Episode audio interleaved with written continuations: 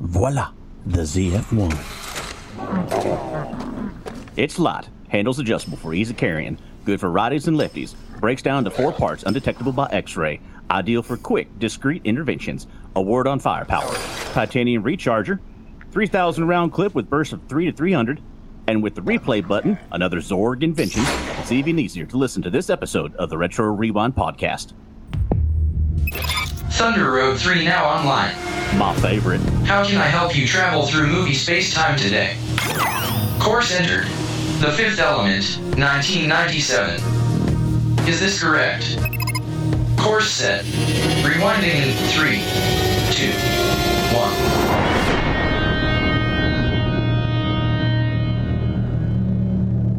Welcome, rewinders and new listeners, to the Retro Rewind podcast, where we take a fresh look at movies and games from 15 or more years ago. I am your captain of the former pod, now the TR3, Francisco Ruiz, and I am joined by your XO and mine, Paul, the PaulJPowers.com Powers. Uh, hi.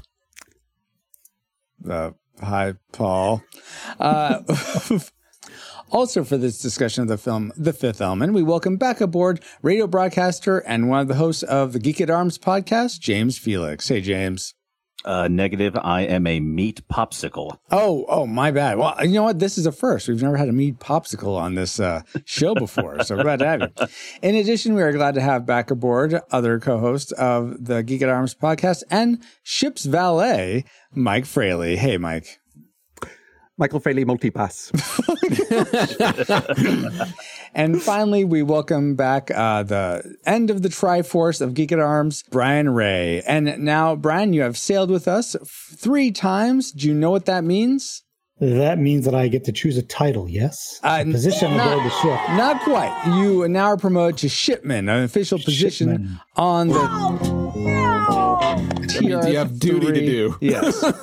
but what department would you like to serve in? I know the TR3 we're a little cramped in here, but we could still pick a department if we ever get the pod back. I think you need an archivist. Oh, we have we have some, but you could be in the Oh, do you? archives, ship's archives. Awesome. Ju- We need junior help in there. Archivist. yes, the ship's junior archivist. Yeah. We need help. Considering boss. our, our, our archives got depleted, some of them, we could sure use the help. Yes, indeed. and now they have so congratulations, Brian. And now they have a quick flyby of who we are. Paul, can you give us a quick overview of the production specs for The Fifth Element? Sure. Heart was released What? May 11th, What? 2006. What? Runs two hours and six minutes. What is Director- Heart, Paul? Heart. You said we're reviewing the fifth Oh, element. dang it. And every Captain Planet fan knows that the fifth element is heart. so that movie was directed by Hani Saptura and was written by Armandanato. Okay, that's wonderful, Paul. But we're actually talking about the 1997 Bruce Willis starring Luc Besson directing The Fifth Element. What? After all that? ah. All right, fine. The Fifth Element was released May 9th, 1997, and ran six minutes over the two hour mark. It was rated PG 13 and was directed by Luc Besson. It was also written by this dude, along with the help of Robert Mark Kamen, with lead stars being Bruce Willis, Mia Jovovich, sorry, Mila, Mia, Gary Oldman, Ian Holm, Chris Tucker, you know. And the music was composed by Eric Serra. You ready for the box office trivia? I am ready. Uh, Mike, James, and Brian, are you guys ready? Not even a little bit. Let's well, do that's it. too bad. And everyone here live in chat is welcome to play along as well. Go for it, Paul. All right. The Fifth Element was made for about $90 million and went on to earn over 263 million at the box office. Whoa. So, given this fact, how high in the box office do you think it ranks among the movies released theatrically in 1997? All right, let's start with James. What is your uh, guess? Be- Not just because it's the fifth element, but I'm going to go top five, and I'm going to say number three. Number three. nice. Wow. Okay. Uh, Brian, what's it you? Seven. Seven. Okay. Mike? I'm going to say that it came in fifth because that would be just too perfect. That would be. Um, I'm pretty sure Men in Black was probably number one that year. That'd be my guess. I think that's when it came out. Uh, or wait, no, that is 96. Okay, well, it doesn't Men matter. Black did come out. Uh, I know it came out at some point. I'm not, but I think it came out in '97 is what I mean. Yeah, it did. Oh, oh, okay, okay. I wasn't way off. Um, my guess though, you took three, seven, and five. All right, guys, I'm gonna price is right you and at least two of you and say uh four. You're supposed to. You were Go right in supposed, between. you're supposed to choose a prime number. You're supposed to pick eleven. Yeah. you know what? Whatever. Um, and then here in chat, uh, Bob of course goes with 42. Uh, Rushmore also guesses four. See, we're on the same page. Because top Kirk. four and nothing more. Yeah, exactly. Uh, but Paul, where did it actually end up? If you had picked 11, sir, you would have won. Dang because it. came in at nine. Oh, okay. So okay. whoever said seven, you which win. was Brian. Good job, Brian. hey, congratulations. Fabulous prizes. yes. Honor and glory, which Oh. never saved Two anyone. tickets Apparently. to Fhloston's Paradise. Make it pop, pop, pop. Oh my word! But uh, thank you for those factoids, Paul. And let's see if any of them factor into our memory mind meld or subsequent roundtable discussion, which we'll get into once Travis has located our target film. Alert. Alert. Target located. Spoilers incoming. Establishing analysis vector. 250 years into the future, Major Dallas, you've been selected for a mission of the utmost importance. What mission? Hold on! the race to save the human race is in the hands of one man. You wanna play it hard? Let's play it hard. Bruce Willis, We're sending somebody in to negotiate. Anybody else want to negotiate? The Fifth Element, rated PG 13. I want to see that film. And whenever that, that that trailer does not match the tone of the movie at not all. so Yeah, I did not much. that. It's that's like that's if if Michael Bay directed The Fifth Element, then that trailer would match perfectly. but you know that that TV spot probably did jog some memories for our memories for us. So let's uh, find out what our memory mind meld synopsis for The Fifth Element was. Uh, Aziz, light. The professor and Dylan 90210 need to read the hieroglyphics before they are the before the walking jukeboxes take the fifth element away. Then the duck robots tell Bilbo the priest that he needs to save the girl from Resident Evil because she is the fifth element. John Mc- John McClane is moonlighting as a taxi driver when Carrot Top falls into his cab, escape military zombies before being fired by Sirius Black. The artist never known as Prince ditches Jackie Chan and flies to Space Ritz Carlton with Bilbo Baggins for a concert from the universe's prettiest xenomorph. John McClane, Bilbo Baggins, and Detective Carter rush back to the temple, but Alice is unable to activate the weapon until Corbin reveals the true fifth element by confessing his love. I, I mean, It's pretty spot I- on. I- yeah, I mean, it's almost exactly not like this movie. Ah, based on those memories, those flaws, they were. What rating did they lead you to predict for this film before you rewatched it? Classic, nostalgic, or tragic? Let's start with uh, James again. Oh, this one is so hard. Actually, it's the easiest one I've ever done. This is an absolute classic. Oh, okay, absolute We'll see. classic. Interesting. Brian, how about yourself? Also classic. Also classic. All right, all right. Um, Mike, gonna make a trifecta. I I predicted classic. Classic. Paul, how about you? Um, I saw this in the theater and Hmm? thought it was pretty bad and haven't seen it since. Uh, so I predicted tragic. Tragic. Nice. And I actually, you know what? I, I didn't, I remember seeing this before. I've seen this before. And I thought, you know what? This is one of those movies, much like The Rocketeer sort of went up in my, in my, in my thinking. And when I viewed it, I thought, you know what? This, I think this movie has the potential for doing that as well. So I, I predicted classic as well. So we have th- four I'll to- see you all on the other side. yes, it'll be interesting to see what that other side looks like. But before we get into our fire ratings, let's go through and talk about what we liked most about the fifth el- the fifth element. Uh, Travis, Best bits. and I'm going to start with a mic this time. What is one thing you liked about the fifth element? One thing that I noticed, especially in this rewatch, especially is that uh, Mila J- uh, Jovovich. Sorry, it's my fault. I think it's just jo- Jovovich. I thought. Oh, Jovovich, Jovovich. Th- do you know what it is? Yeah, there it is. Like right there in right, right there in writing. Yeah, Jovovich. uh, Mila Jovovich delivers such wonderful sincerity, even Oh, when she's yeah. speaking utter gibberish. Like Mhm. if you watch her eyes in any scene, you feel like she's in this reality. Like she's Yeah. she's not just seeing the set; she is seeing the world through Lilu's eyes, and just that that conviction and that that delivery, that performance was really anchoring for me. So that's Hmm. that's really high up there for me. Yeah, yeah, Mia's yeah. best features are her eyes.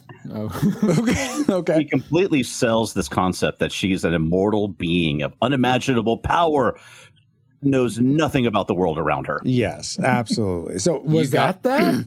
was that one of your likes as well, James?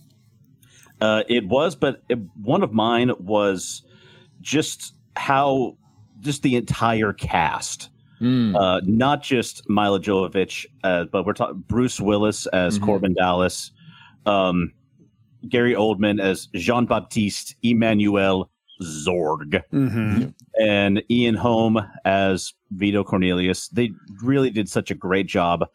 And what was so wonderful is that they played each of these parts completely straight Yeah. Yep. and just dedicated themselves to them. And that it, it made this action, sci fi, drama, dramedy, comedy just such a pleasure to watch. Mm-hmm. Absolutely. I will agree. This this movie would not be nearly as memorable if it weren't for the cast. I I yeah. I think I'll have something to say on that later. But I bet you. But I'm surprised none of you guys seemed. Uh, for me, something I liked was I and may it could have been just nostalgia for me, but seeing all the the practical alien effects in this, I thought was really refreshing. I thought they they pulled them off well. As much as I feel like there wasn't a lot of thought to okay, how would this big duck robot actually operate in the real world and actually be able to make all this technology? I don't think that was really thought through. I mean, the way they oh, move, sure. the the little art, the the limited articulation they could do. I feel like they're unless they're psychic or something, which doesn't come across at all. I don't think they're doing they're getting to the level of uh, of intergalactic space travel that they are. Well, see, they they're are. from a very high gravity planet, and so that's all just gravity generators inside the suit. then why wouldn't they be strong enough to like sh- shoot up when they get to Earth? I don't know. Yeah, Right, yeah, yeah, that's that's- exactly because it's not So- thought through. It, it's it's like the director was talking to the the puppet maker or whatever. Is like, oh wow, these look really cool. Great, how do they move? And they're like, wait, what? They're supposed to move? Wait, a person has to go in there? well, I think that's we one need of the we need we need 20 Belgian bodybuilders to get inside of this thing because that's the strength it takes to be able to do this. Right. Just waddle back and forth. So cool. I, I thought the, the designs were cool. I, again, not super like thought, okay, well, how would this actually function if it was real? But overall, cool designs, cool to look at, and love that they were uh, like there in the world. So You had to call the Mondoshawan duckhead aliens though. They because now are. Every They time I, I've never made that connection, and now I can't unthink it. And that is all I'm going to think of when I look at them from now on. And when you do look at them and laugh like the dog in Duck Hunt. oh my god. though francisco i think that you put you you Hmm. you raise a point of a, something really interesting about this film like Hmm. if you think about it it makes no sense i mean i think most of this film if you stop and think about it for too long Yeah, just it, it don't. doesn't make any sense It but falls the apart. fact that it just but the fact that it just keeps going and it just keeps the pace keeps you from from stopping to ask those questions and Does it though? Well, you're right I this, will this film was slow and boring Oh my gosh. I wouldn't call it slow and boring. But so one thing I, I have to say about this, you're saying, Mike, how it doesn't make a lot of sense.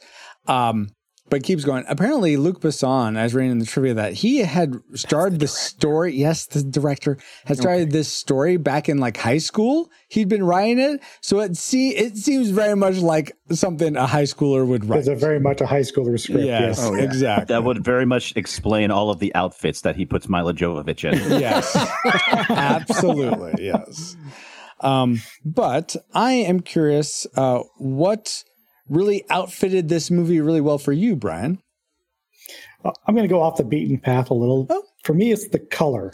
Oh yeah, yeah. You know, It's sort of bright and or, or day and age else? where everything is kind of monochromatic. yeah, Everything is blue or everything is yellow. This movie has colors everywhere. They're Yeah. bright, they're vibrant, but they're not overdriven, Yeah.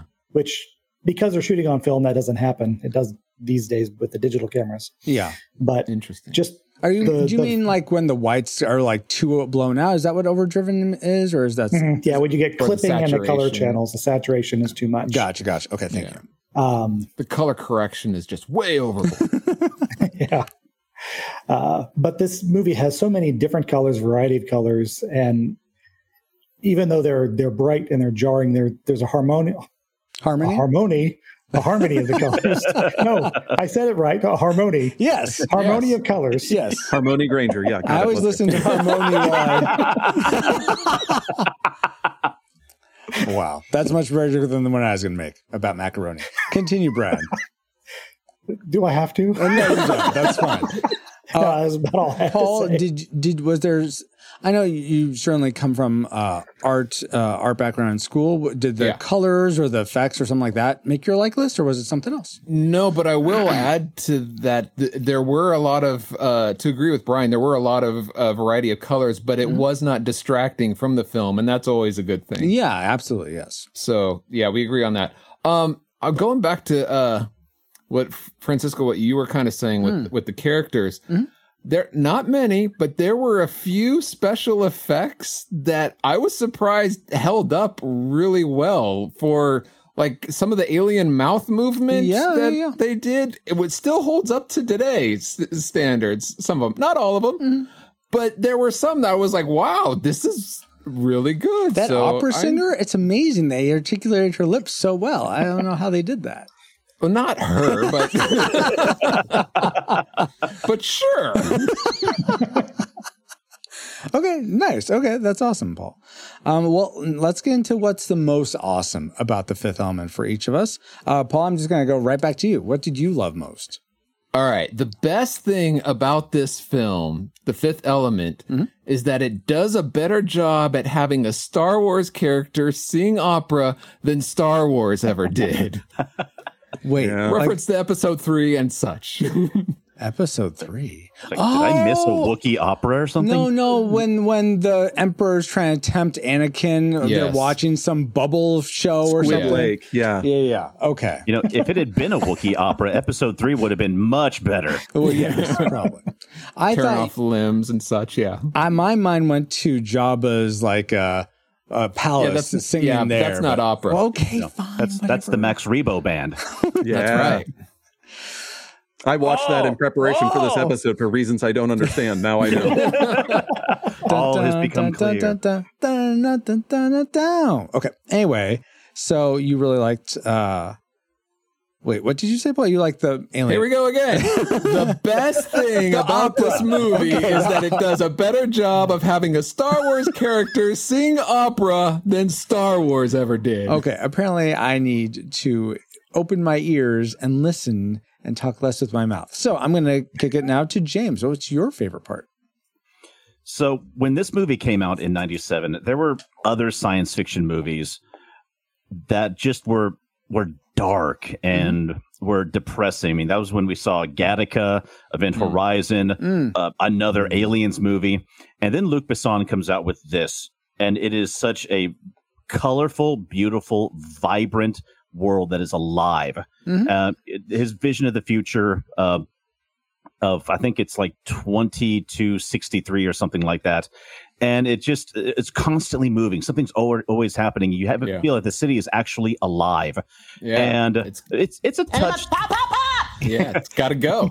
it's it's a touch dystopic, um, but with like the lowered uh, ocean levels and the trash everywhere Wait, and the it- mega cityscape.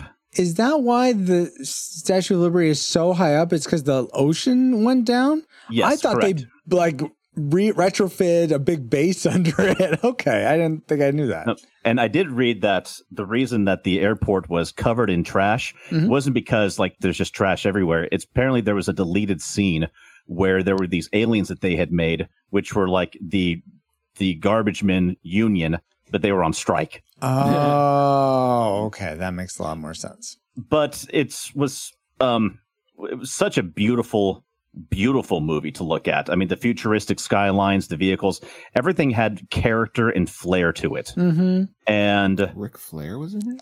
it was it was just in the background, Background going, character. Yeah. He's the one He may have been. You'd have never known. With with Ruby Rhod. Who would even have noticed Yeah, Flair? good um, but just all of this together, this this great vision that Luc Besson had. I mean, he had hired a couple of of of artists. Um, uh, I can't find their names right now, but uh, just to make it look beautiful. Yeah. Um, and and, and it shows. Mhm. Um, I mean, I mean, he even like hired a like a a incredible fashion designer to Mhm. make all of the clothes look great. And apparently, this fashion designer like visually like inspected himself like two to three hundred of the costumes of just the extras, Wow. just to make sure they were just right. So that attention to detail to every small bit of the movie just Mm. made it so visually stunning and appealing. Very For cool. this movie? Uh, yeah, Okay. Oh, that's where the 90 million went. Okay. Oh my. yeah. Um, let's see. Brian, what had the most flair? What was the most stunning and appealing for you about the the Fifth Element? the one-liners. Hmm. Oh, There's does anyone else want to movies that- negotiate? Three movies that are, are Oh, well, where So did he learn to negotiate? one Princess Bride and Ghostbusters. Oh, wow! Oh, wow. Oh, really? Hmm. Wow, that's high. That's high praise right there. Okay. That, that's that's quite the company do, you, it keeps. do you have your a favorite line, like one you tend to quote a lot? I only speak two languages, English and bad English. Okay, that's a good one. Yeah. I will find myself saying my favorite. Anytime my wife and I are cooking, depending on what the dish is, usually at some point one of us will go chicken, chicken good.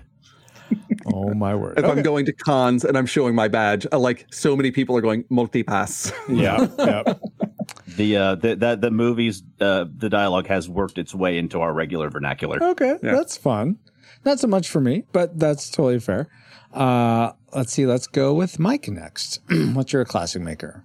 my classic maker was just the the snappy rhythm and pace of some of the dialogue and i think that is most uh, most exemplary in just the just the impeccable timing of the hallway scene with ruby rhod like this I was was about to say it's it's all due to Ruby Rhod. that is well the thing is they did this scene in uh, in sound production first and then filmed to match it Oh, and I really? think it Wow. really shows because it it sounds so good Yeah. and you know and and just the just the just the pacing and the dialogue and just keeping it pop keeping it snapping Mhm. it is just such so incredible yeah. Making it pop, pop, pop. that scene was super green Yeah. Oh my gosh. Okay. well, that leaves me. What was most green about this movie for me was actually something you guys touched on before. And it's just the, I thought all the actors did such a good job of like be feeling lived in in this world that they, they really brought a lot to this, a lot of uh, groundedness to it. Mia, Mila Jovovich, uh, with like you were saying, I think James, with how she played her eyes so well. Um, I, I actually was drawn most to Gary Oldman as Zorg. I thought he was a great villain. Um, the only part I still, and I was looking for it this time, I still don't understand is why does blood drip down from the middle of his forehead? Why? when Yeah. he's talking to think it's motor evil oil. planet. Why? What? I missed it. I think it's motor oil. I was about to say it's. It, For what? it- I don't know if it is blood, but and yeah, and where does it come from? I think the the the studio PA got lost or something, tripped over, and I thought it was like a weird gravy, like Bovril or something, because it had like this brown look Okay, to it. well, whatever it was, why was it there? Is why. it's It's the To- gravy of evil, Francisco. Yeah. It's his desk. I mean, if if if tuxedo shirts are flying out of it, an alien from a pocket, and CDs, CD. Why do they still have CDs in the future? then obviously there's a button to make gravy fall from the ceiling. Okay. Yeah, you got me. You got me there. That's- nothing scares Gary Oldman like gravy from a ceiling. Oh my gosh. Well, yeah. Uh, you know what? There was plenty to like. Unfortunately, we didn't have we didn't have as much time to get through all the likes. But I'm going to take captain's privilege because there is one more thing I forgot that I liked, guys. So so sorry. I know. Oh, so you get was- one. Yeah, I get one. It's true, and that would be Junkyard Juggernauts. A warlord has taken the king and queen prisoner, and their only hope is you and the junkyard. Junkyard Juggernauts is a pixel art infused tabletop card game for one to four players designed by Francisco Ruiz. Hey, that's me. You will play as a Mageneer, drafting cards to build the arms and legs of a magic fueled mech, aka a Juggernaut, before taking on the warlord. With an expected Kickstarter in 2024, there's still plenty of work to be done on Junkyard Juggernauts, and you can stay in the know by signing up to their newsletter at junkyardjuggernauts.com. That's great, Francisco. Oh, good. I'm glad you like that, what Paul. does that have to do with the fifth element? Actually, quite a bit, Paul, because in my game, I'm using the elements of fire, wind, earth, and water. It's like this Junkyard Juggernauts is a precursor to the fifth element. One question, Francisco, though. Did a lot of love go into this game? Because there you have your fifth element right there.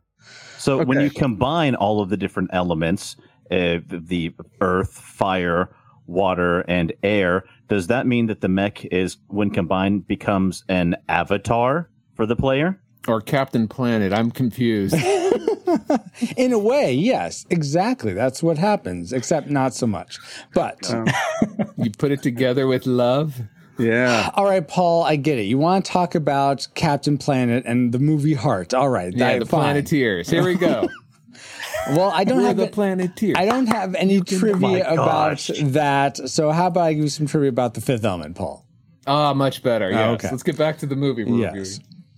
Did you all realize that the animatronic mechanisms used for the Mangalore masks, those were like the ogre looking bad guys, uh, were later recycled for the Neimoidians in Star Wars Episode 1, the Trade Federation guys? Yep. Um, so, with that in mind, do you? So, my question for you all is Do you have a favorite animatronic effect you would like to see in more movies? Uh, let's start with Paul.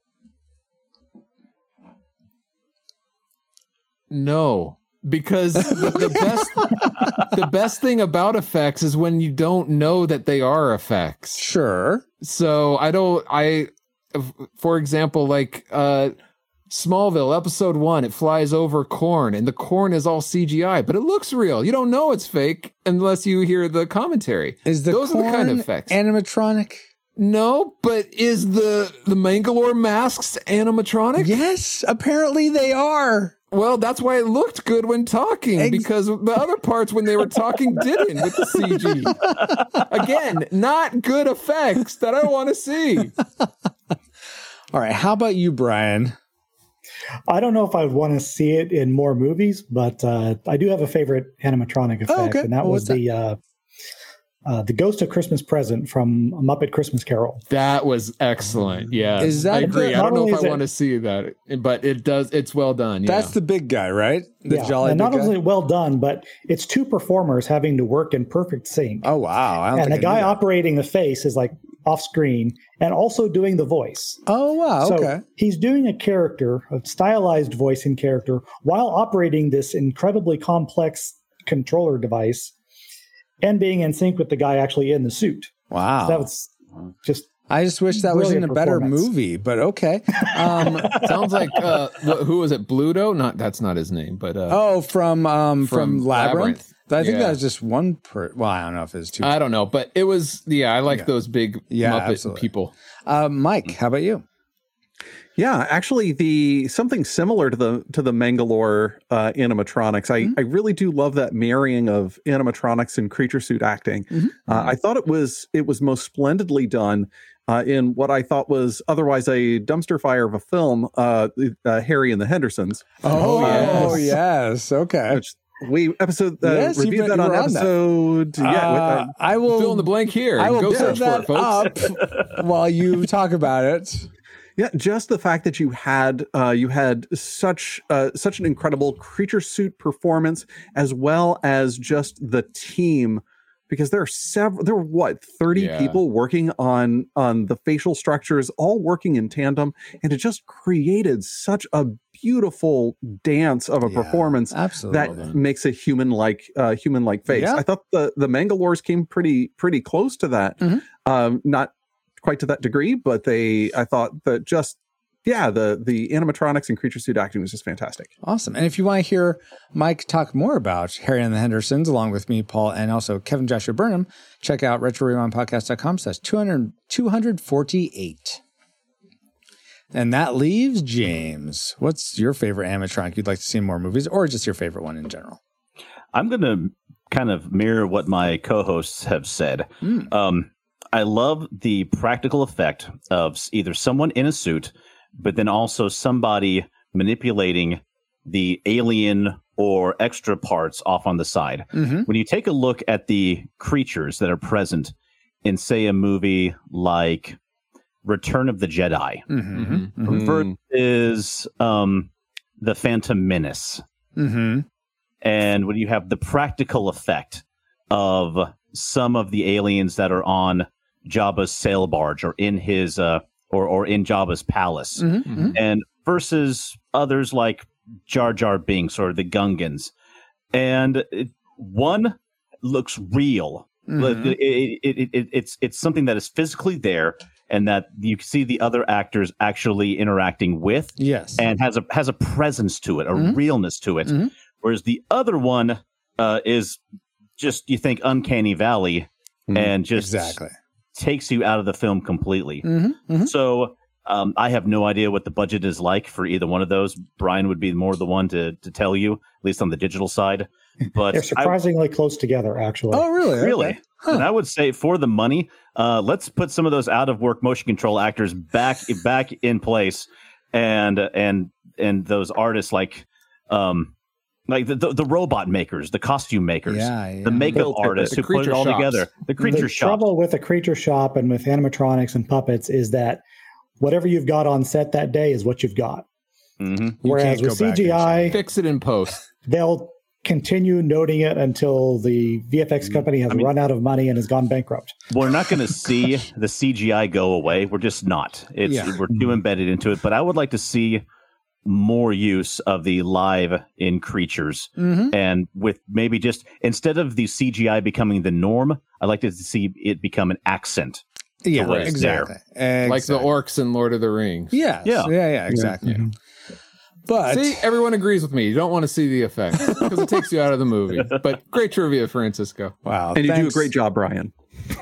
Yes, you do. Well, You the do, idea Brad. is that you don't want to see the effects; they should be invisible. Exactly. Oh my goodness! Great trivia, Francisco. Thank you, Paul. Now that we've all had some trivial fun, let's find out what memories you, our awesome rewinders, had about the fifth element. Indeed. Uh, so Sheila A. Hendrickson Fraley uh, says, "Love it." Steve Hamilton says the cigarettes. okay. Oh, that he has those four cigarettes, I guess, that he can use. Um, Nathan Bantz uh, says one of my one of my top five of all time. Fantastic pacing, world building, and developing likable characters. The fact the villain never meets the hero is awesome too. The only role Chris Tucker ever felt lime like he nailed. To this day, hmm. I listen to the soundtrack. Fantastic film. Hmm. Eric Trinidad says multipass. Lilu Dallas Multipass. Indeed. Joy Felix says, if you don't rate it classic, we are going to have words, but no pressure. Uh, Eric Purcell says big bada boom. oh my goodness. Uh, Jolie, I think, Hi- Hi- uh, Heilman says, if you don't rate it as classic, then you and I can't be friends anymore. Just saying. And I'm reading from the the comments on Mike Mike uh, Mike's posts or repost of this. So I think I think we don't me and me and Paul don't have to worry. It's just if if uh, Mike doesn't rate this classic. We'll see. We'll see. Yes. Uh, Mikel Withers says the music. Michael Withers. Mikel, Michael, I- M I K E L, Yes, whatever how it's you pronounce it, it's Mr. Michael. Withers. Oh my gosh. He says the music he remembers mostly. Had the soundtrack for years and played it a lot. Zorg was great. Ruby Rhod. Sorry, man. Sorry. The visuals, terrific movie. David Mattingly says, and if there's one thing I do not like, it's to be disappointed. Fortunately, this film does not disappoint. Right. Nathan James Norton Norman says surprising and awkward nudity while we're sitting Yeah. next to my parents in the theater. Drew Dodgen uh, put a gif of uh, uh, Lilu, Lilu saying uh, multipass. yep. Josh Appel also did when he wrote the whole movie is brilliant and timeless. Multipass. Uh, Kristen Rich Victor says, "Is that the movie where every restaurant is Taco Bell? Uh, Is McDonald's? I think." Yeah, there's a Uh, surprising that amount of Taco Bell in here, but that, Demolition that Man, wasn't it? Demolition Yeah. Man, yeah. yes, that's what it was. Yeah. Who Will Save Generation X podcast says Chris Tucker took me right out of this movie. I feel like it had so much potential, but it's just silly and not in a good way. Dun dun dun. Dave, Dave Mattingly says again, uh, this and Big Trouble in Little China are my most watched movies. John Harju says being incredibly disappointed by it. Wow.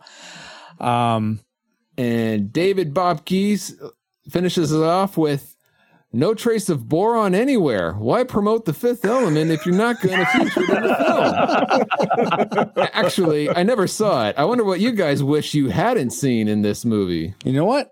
Good point, Baba. And let's let's talk about the things we wish weren't in this movie, the things we disliked. Travis, bring up our dislike section. Worst woofs. Okay, guys, I'm going to kick us off. Kick off our dislike section. I knew it. I knew as soon as I said kick, I knew it was coming. um, I don't. I didn't care for the the editing style where they would go between like two to three different scenes carrying on the conversation. Sometimes Oh, when I I, see, that. I, I like it in some though. movies when it makes sense that oh you would be talking about the same thing here. But it doesn't make sense that they all would be talking about the exact same thing in sync enough to have the conversation carry over between like three or four different scenes. It just took me out of the trick movie They used to not make it. Slow and boring. it it bothered me. It was it made it was too unbelievable that that would be happening for me. I, I, Unbelievable! exactly. I will I will grant you that that is that that is not a plausible scenario. There we go. And, yes, and I support you in having your own subjective interaction with the film, despite the fact that I loved it. i mean you know what, Francisco? Yes. I also agree with you. except you loved it too paul is that what it was No, I think I, I Oh, oh. it did take me out of the movie, but I thought it was a nice uh, break from the norm. okay so and, it kept that's the movie fair going. all right totally fair yeah, it does. my It's it's it's yet another thing that um, I think Mike said earlier that there's a lot in this that just doesn't make sense. In fact, that that would be my tragic maker. So I this film is so full of dislikes for me that I'm just going to save my other two for other things. So wait, that that I just said is your tragic maker? No, there's a lot in here that Oh. in this movie that doesn't make sense. That is just number 84 in a long list of things that don't make sense. Oh my gosh. Okay. All right. Mike, fair. I just want to point out what you said a minute ago. That was the nicest way of telling someone you're wrong and stupid, but I still like you. He's he's right on his own grounds. That was his interaction with the film. He ha- he hated it. I loved it, and and then we shake hands, and and then our podcast never talk about each other again. Geek at Arms used to name drop Retro Rewind all the time. I wonder what happened. um. Wow. It all goes back to Geek at Arms episode 50 when they reviewed The Fifth Element. Exactly. Exactly. if you if you're like at the end of all this, you're like, I want more Fifth Element talk from those three guys. They were awesome because they are awesome. Go check out uh, episode 50 of Geek at Arms, like James just said. And speaking of James, what's something you didn't like about the Fifth So- Element? Remember what Mike was talking a bit ago about making sense? Aha! so I couldn't help but think what exactly is Zorg's reason for helping the Death Moon? Yeah. and uh, Yeah, Mr. Mr. Shadow, whatever you want to call him. Yeah. I mean, what does he get out of this? I mean, at some point he alludes to that, oh, it wasn't, you know, getting the stones wasn't easy. My costs have tripled.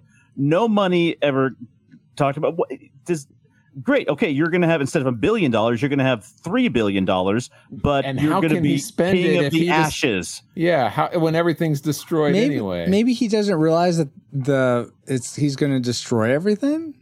I guess. I, don't mean, know. I don't buy it. Some things Yeah. kind of go over his head.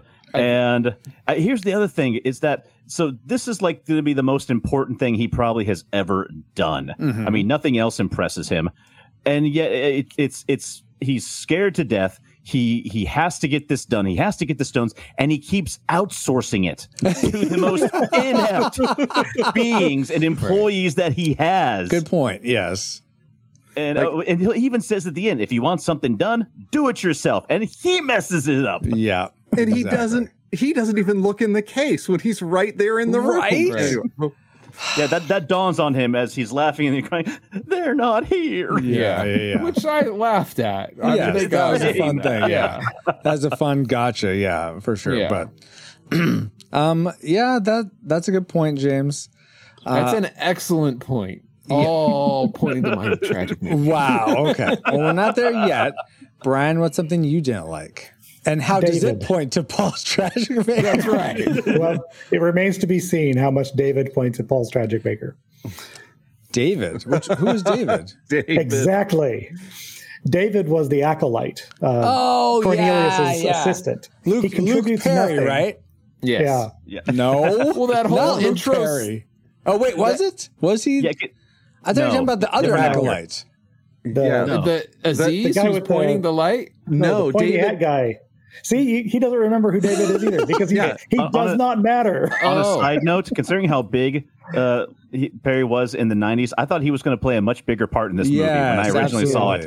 That so whole uh, Brian, that whole intro when they're in the past doesn't matter. They could easily cut that out. He's not and- in. I'm talking about the acolyte of Cornelius, Yeah, the guy yeah. with the stupid hat on. So Luke Perry Oh. plays Billy. Yes. Charlie Creed intro. Miles plays David, who yes, Yes. is helping Bilbo Baggins. Exactly. Who is Yes. so utterly forgettable that it's taken us this long to establish who he is. Was he the one with the gun or the hat? I- We don't know. oh my goodness. Okay, so so your that was something you didn't like was So just was an him extra being the- character that you didn't like? You, you you like priests who can do it on their own and not have assistants? No, Careful, just you're thought talking to an associate minister. this is here. somebody that they paid to be in the movie, and he shouldn't have been there. Well, the ninety million has to go somewhere. they had leftovers from the the designers. Wow. Well, I could. I'll when we get to my tragic maker, we can hear where I thought that money should have gone. All right. That's fair. That's fair. Um, Mike, where do you think they should have spent a little bit more money? What's something you didn't like? Uh, yeah, the Z- I was is something similar to Zorg's. Um, to, to do you know what? No, actually, you've already hit that. I'm going to move on to something entirely different. Oh, there I we think go. the- I think that the fight scene with Lilu and the Mangalores did not age well. I thought that it was Agreed. wonderful in in at the time and the moment, but post Matrix, like these things that that looked so Yep. crisp in practice then, a don't look all that crisp or practiced, and b there's a lot of Mangalores hanging around in the background just waiting to get hit. Like a Ninja You Turtle have a- movie. you have a gun pointed at somebody for crying out Yeah. loud. Yeah. Yep. Yep. Um, it, was yeah. a oh. bit, it was a bit loony toony. I, I like how you're you're supporting my tragic maker. I mean, the aliens shoot everybody but Lilo, Lilu. I and then think. Lilo attacks the aliens. Well, I guess But 'cause as she had- soon as as soon as Gary Oldman comes in with the same gun as those gun guns have, Mangalores. is I know they're not gun guns, but then she runs away. It none of it makes sense. Well, Lilo had Stitch to help her. Yes, exactly. Yeah, that too. I was about to comment on his pronunciation. Beat, beat me to it, James. Um, uh, Mike, I will. I will just add on to The that. thing. The whole, yeah, the the fight. Yeah, it could have been crisper. I really, it really just like was. I don't know if jarring is the right word, but just nonsensical. That at the There we go. end, we're we're we're trying to do some uh, movement punctuations to the music, and Lee Lu, Lee Lu goes like this with her arms. She like goes like bow, does a bow with her arms out to match what the the opera performer is doing. I get why the opera hmm. performer were doing it was doing it, and if let's say Lee Lu, you know, was a general ESP. who became a slave, who became a gladiator, who defied Zorg, then I could see she would have like repeated that sort of motion because she would have but been doing that in her gladiator days. But no, there's no seeding of why she would move like that to begin with. So why are you to- doing some sort of performative thing at the end when every all the Mangalores that you've killed that you beat up are gone, are dead, or passed out. You know, Because no she one's had looking half at the you. chance, I don't know what's the going on. here. Mangalores to dance, and she'd be dancing with herself.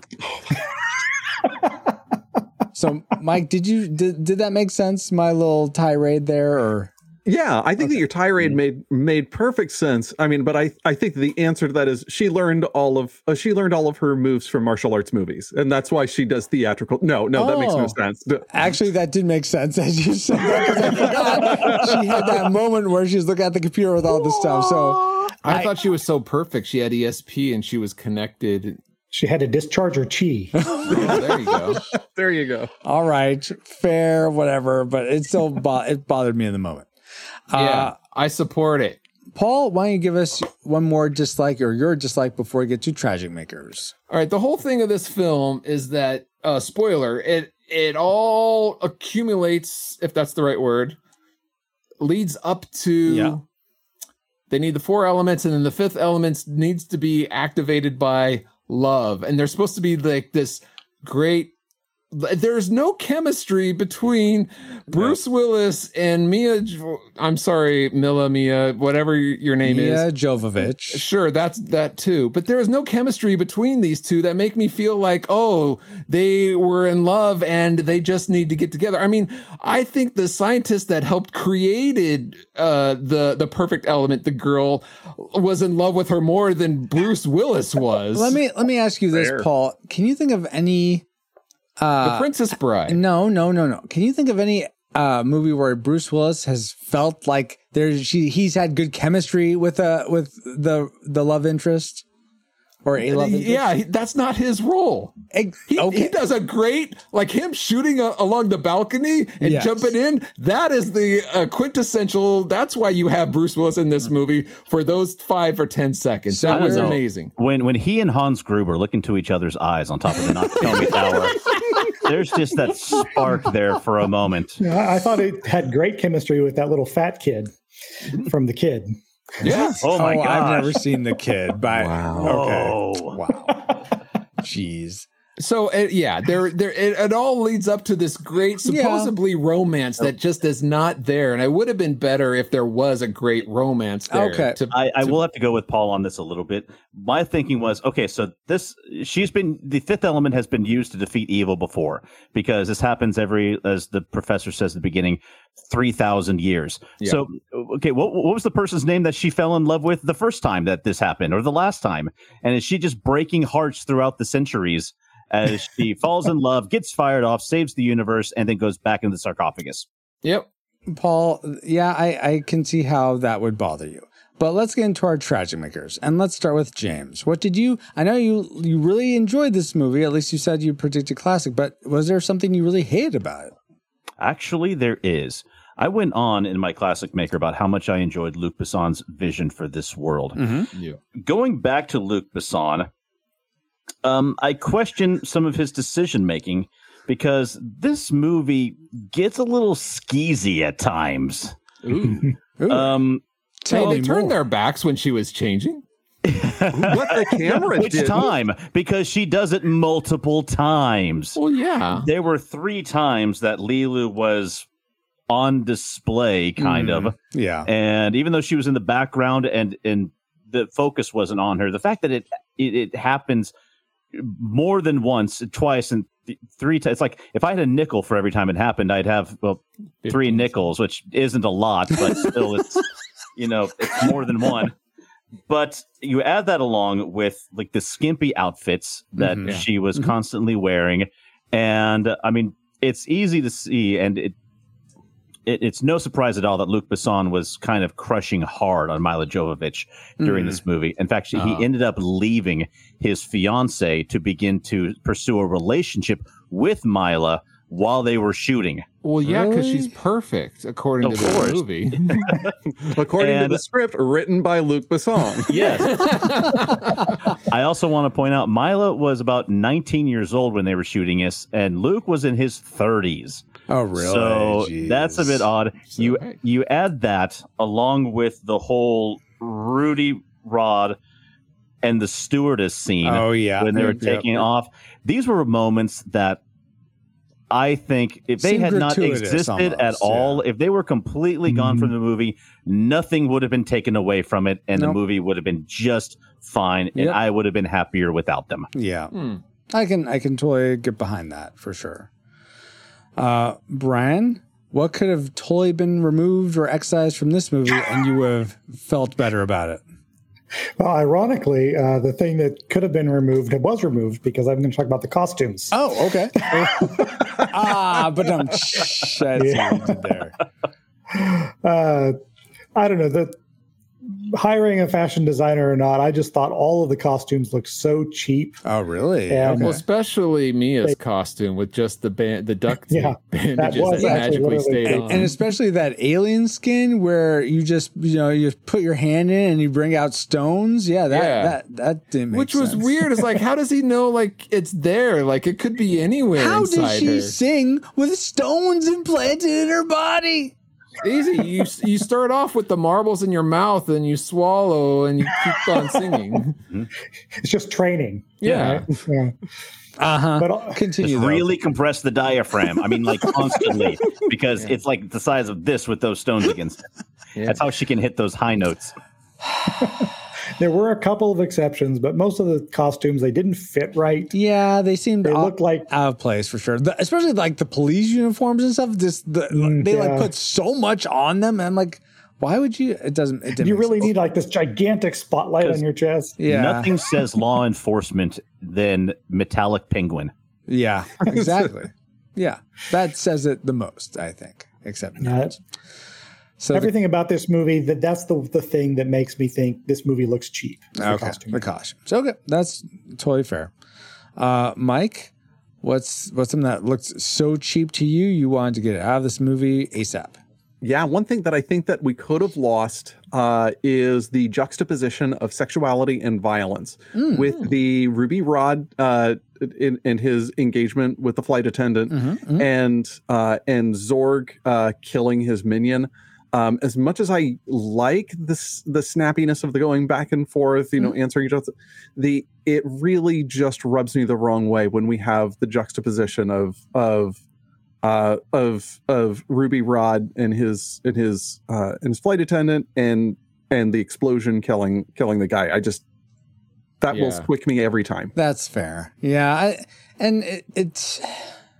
There's too many I mean, things it going makes sense. It makes sense why Zor would kill his his man. I mean, he's a, he's the bad guy. He doesn't really care. But yeah, he didn't need it to punctuate the, like the the takeoff. I think that's the part you're talking about, right? Where the Mhm, yeah, the- yeah, because there's the takeoff, the explosion, and the in the Yeah, yeah, exactly. going on at the same time. yes.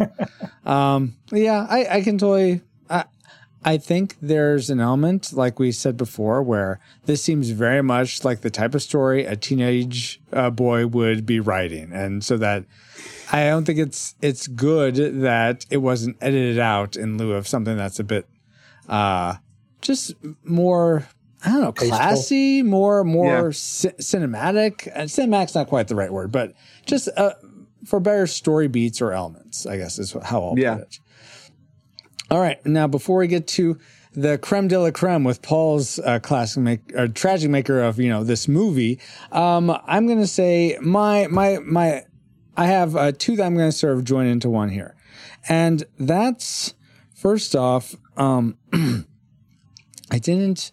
I, I sort of spoke to it just a second ago. I didn't understand the opera singer. I thought that was very that aria she did was very pretty. I think it's Italian. That's why what? you didn't understand her. oh Gosh, it's not what I meant.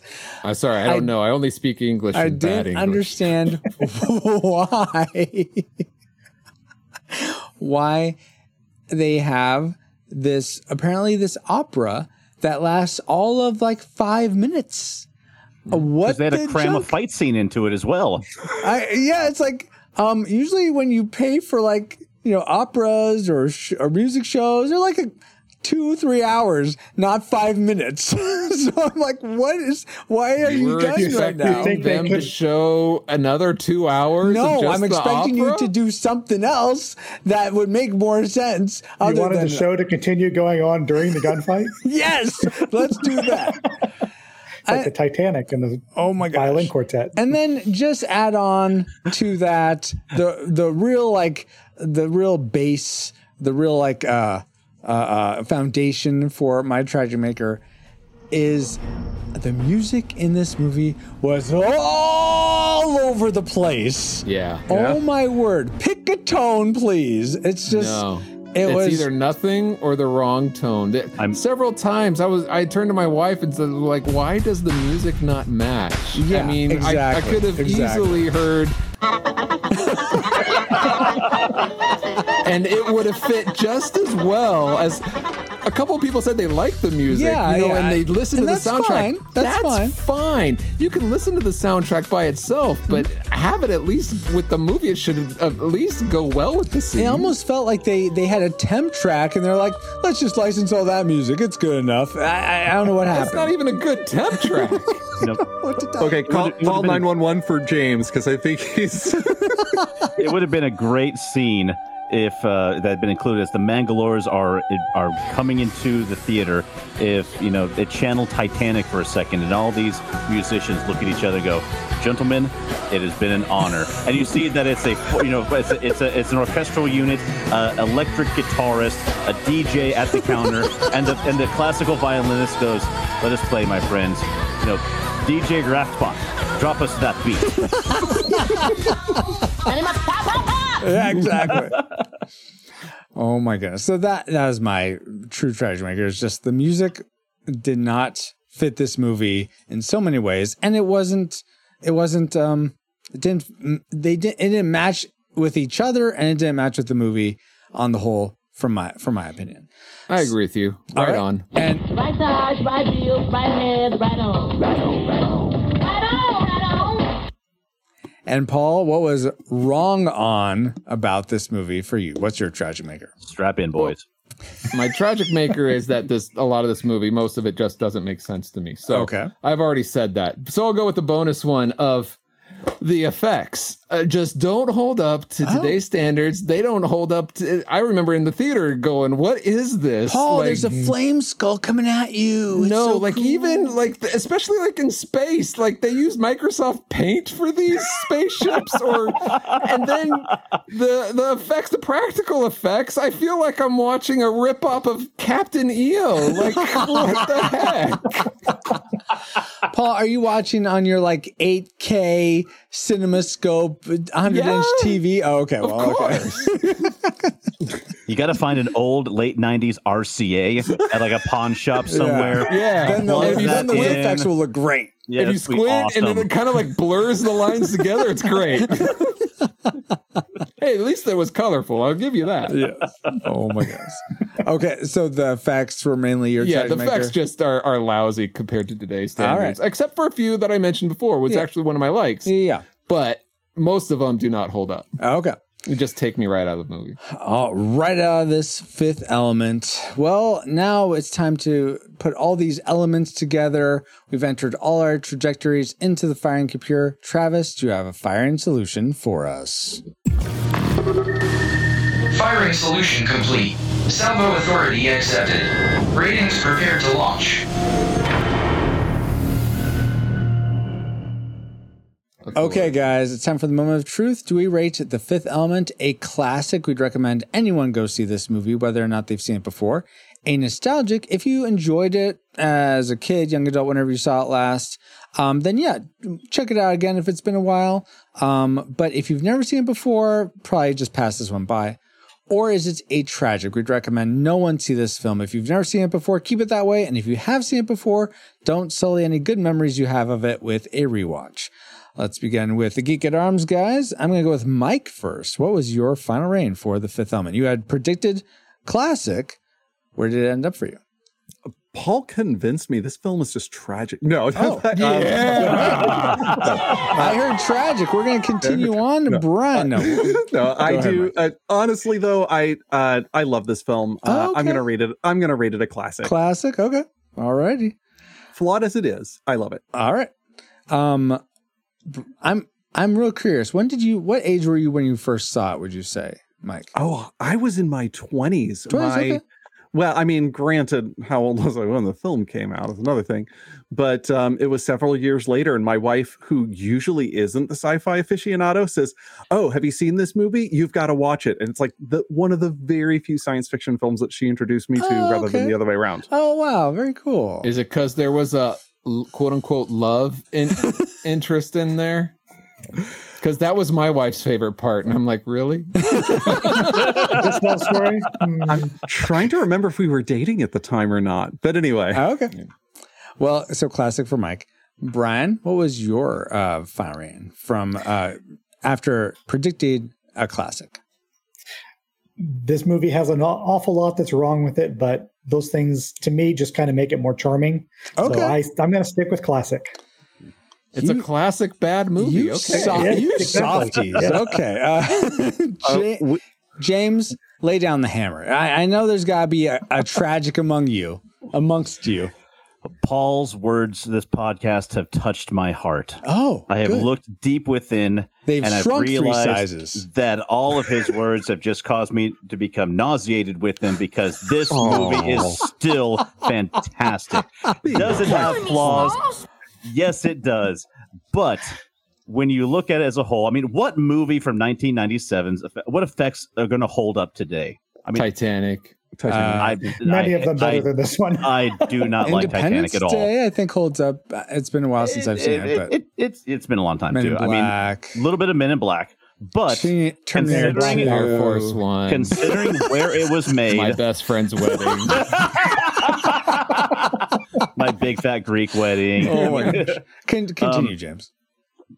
but movies like this don't come across hardly ever anymore. Mm-hmm. It's yeah. a fun sci-fi action comedy romp. It's it's kind of pulpy. It has some pulpiness It to it. and it's, get much. it yeah. has it has for whatever flaws it has, it makes up for it with awesome visuals, charm, witty, heart. snap past, di- snappy dialogue, heart, and so much more. Aw. So it is absolutely a classic. classic from James. All right. Now, do keep do take into context that you did invite in a, a bunch of podcasters who had an episode forty five trash movies we can't help loving. So I mean, it's like, I will be back if you do Buckaroo, Buckaroo Banzai. I will. Oh, okay. And oh please, me, no. me and Paul both have I tried was just watching, watching that, that, movie. last night.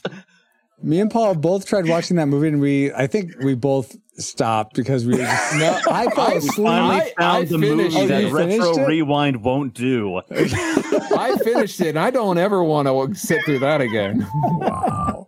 All right. Um. Oh, I didn't ask Brian and James. When did you guys uh, first see Fifth Element? Because I'm just curious if this plays into your final rating or not. That's all. I saw I- it in the theater. Same year, I saw it back in 1997. Actually, Brian, we might have saw it together. We might We were both living in Wichita at the time. So were you guys in your like 20s then? I was Your 19 teens? at the time. Okay. yeah, okay. 22. Okay. Very cool. For me, I probably saw it. I don't think I saw it when it first came out. I probably saw it closer to when I was in my late teens, 20s. But uh, uh, enough about me. Uh, let's go to our reflex capacitors, um, or uh, the people that you know, make make this time travel possible. Uh, if you support the podcast at five dollars or more, you get to have a vote on these in these final reigns as well. And uh, the reflex capacitors rated uh, the Fifth Element a classic as well. So Wow. we have uh, four classics. So it doesn't really matter what me and Paul rate it. I was about to say let's let's combine our powers and and uh, make it a tie.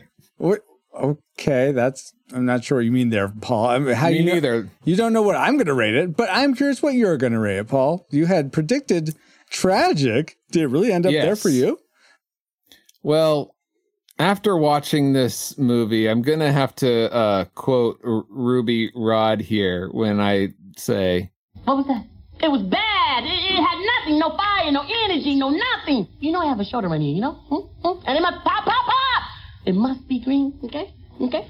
"It was not green for me." Sorry. Ah. but um i i personally don't like this film i don't know if i'd ever rewatch it but everyone that i've heard including my wife who who likes it and rewatch it they like it again so that kind of fits in with our with our nostalgic rating of if you liked it before then you'll like it again you know there's that category but for me personally it's tragic so i'm going to rate it tragic just to but to, but so I could be a voice for those people. to everybody to- else. yeah, but to also quote uh, Ruby Rhod, what's wrong with you?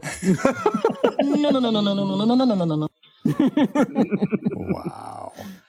Um, so for me, I had predicted classic. Uh, oh yeah, Paul, when did you first see this movie? Did you say I'm, I think I'm I saw it in the theater when it came out. Okay. Yeah. Um, for me, I had predicted classic, but man, did it not live up to that. I was, I wouldn't, I never care to see this movie again. I'd be totally happy if I never What is did. happening right now? He is expressing himself on his show, and we are guests. and we are polite.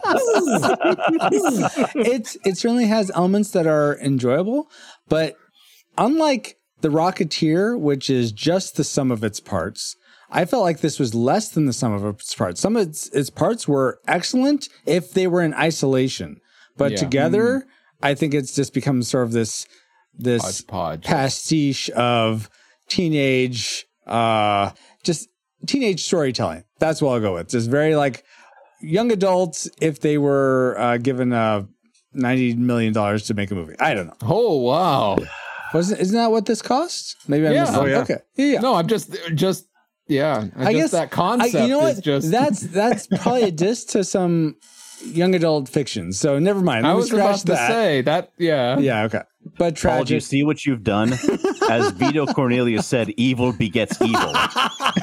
And Oh, by yeah. giving it a, a tragic, Look, you've only made it stronger. I've I, yeah, with great power comes great responsibility. I'm sorry, I need to keep that my powers under check here. Now, now, Paul, do you want to? We could go back and redo uh, Monty Python and the Holy Grail if you want to give that a tragic too. Wow, you love it so much you want to rewatch it and No, re-review it? you can just rewatch it and re-review it as tragic. No, I I watched too many movies accidentally for this podcast anyway. Oh yeah, I should have asked. So, what would you get? What would be your final rating for Heart, Paul?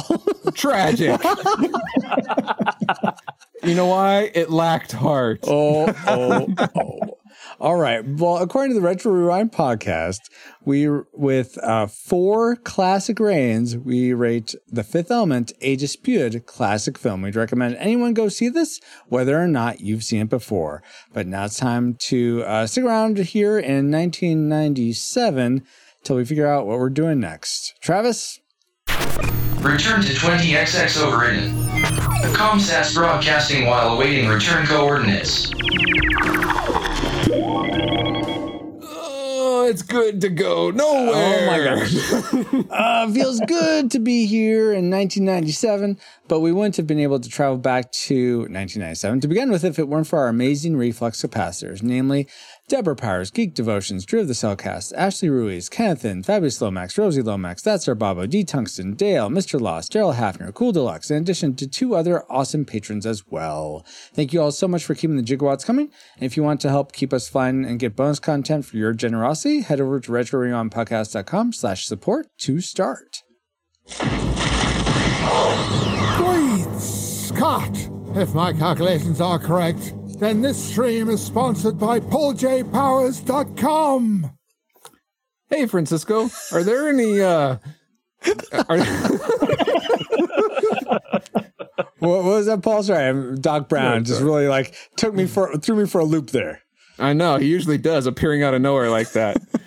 um, but I was wondering, is there any uh, uh some free ways to support the show?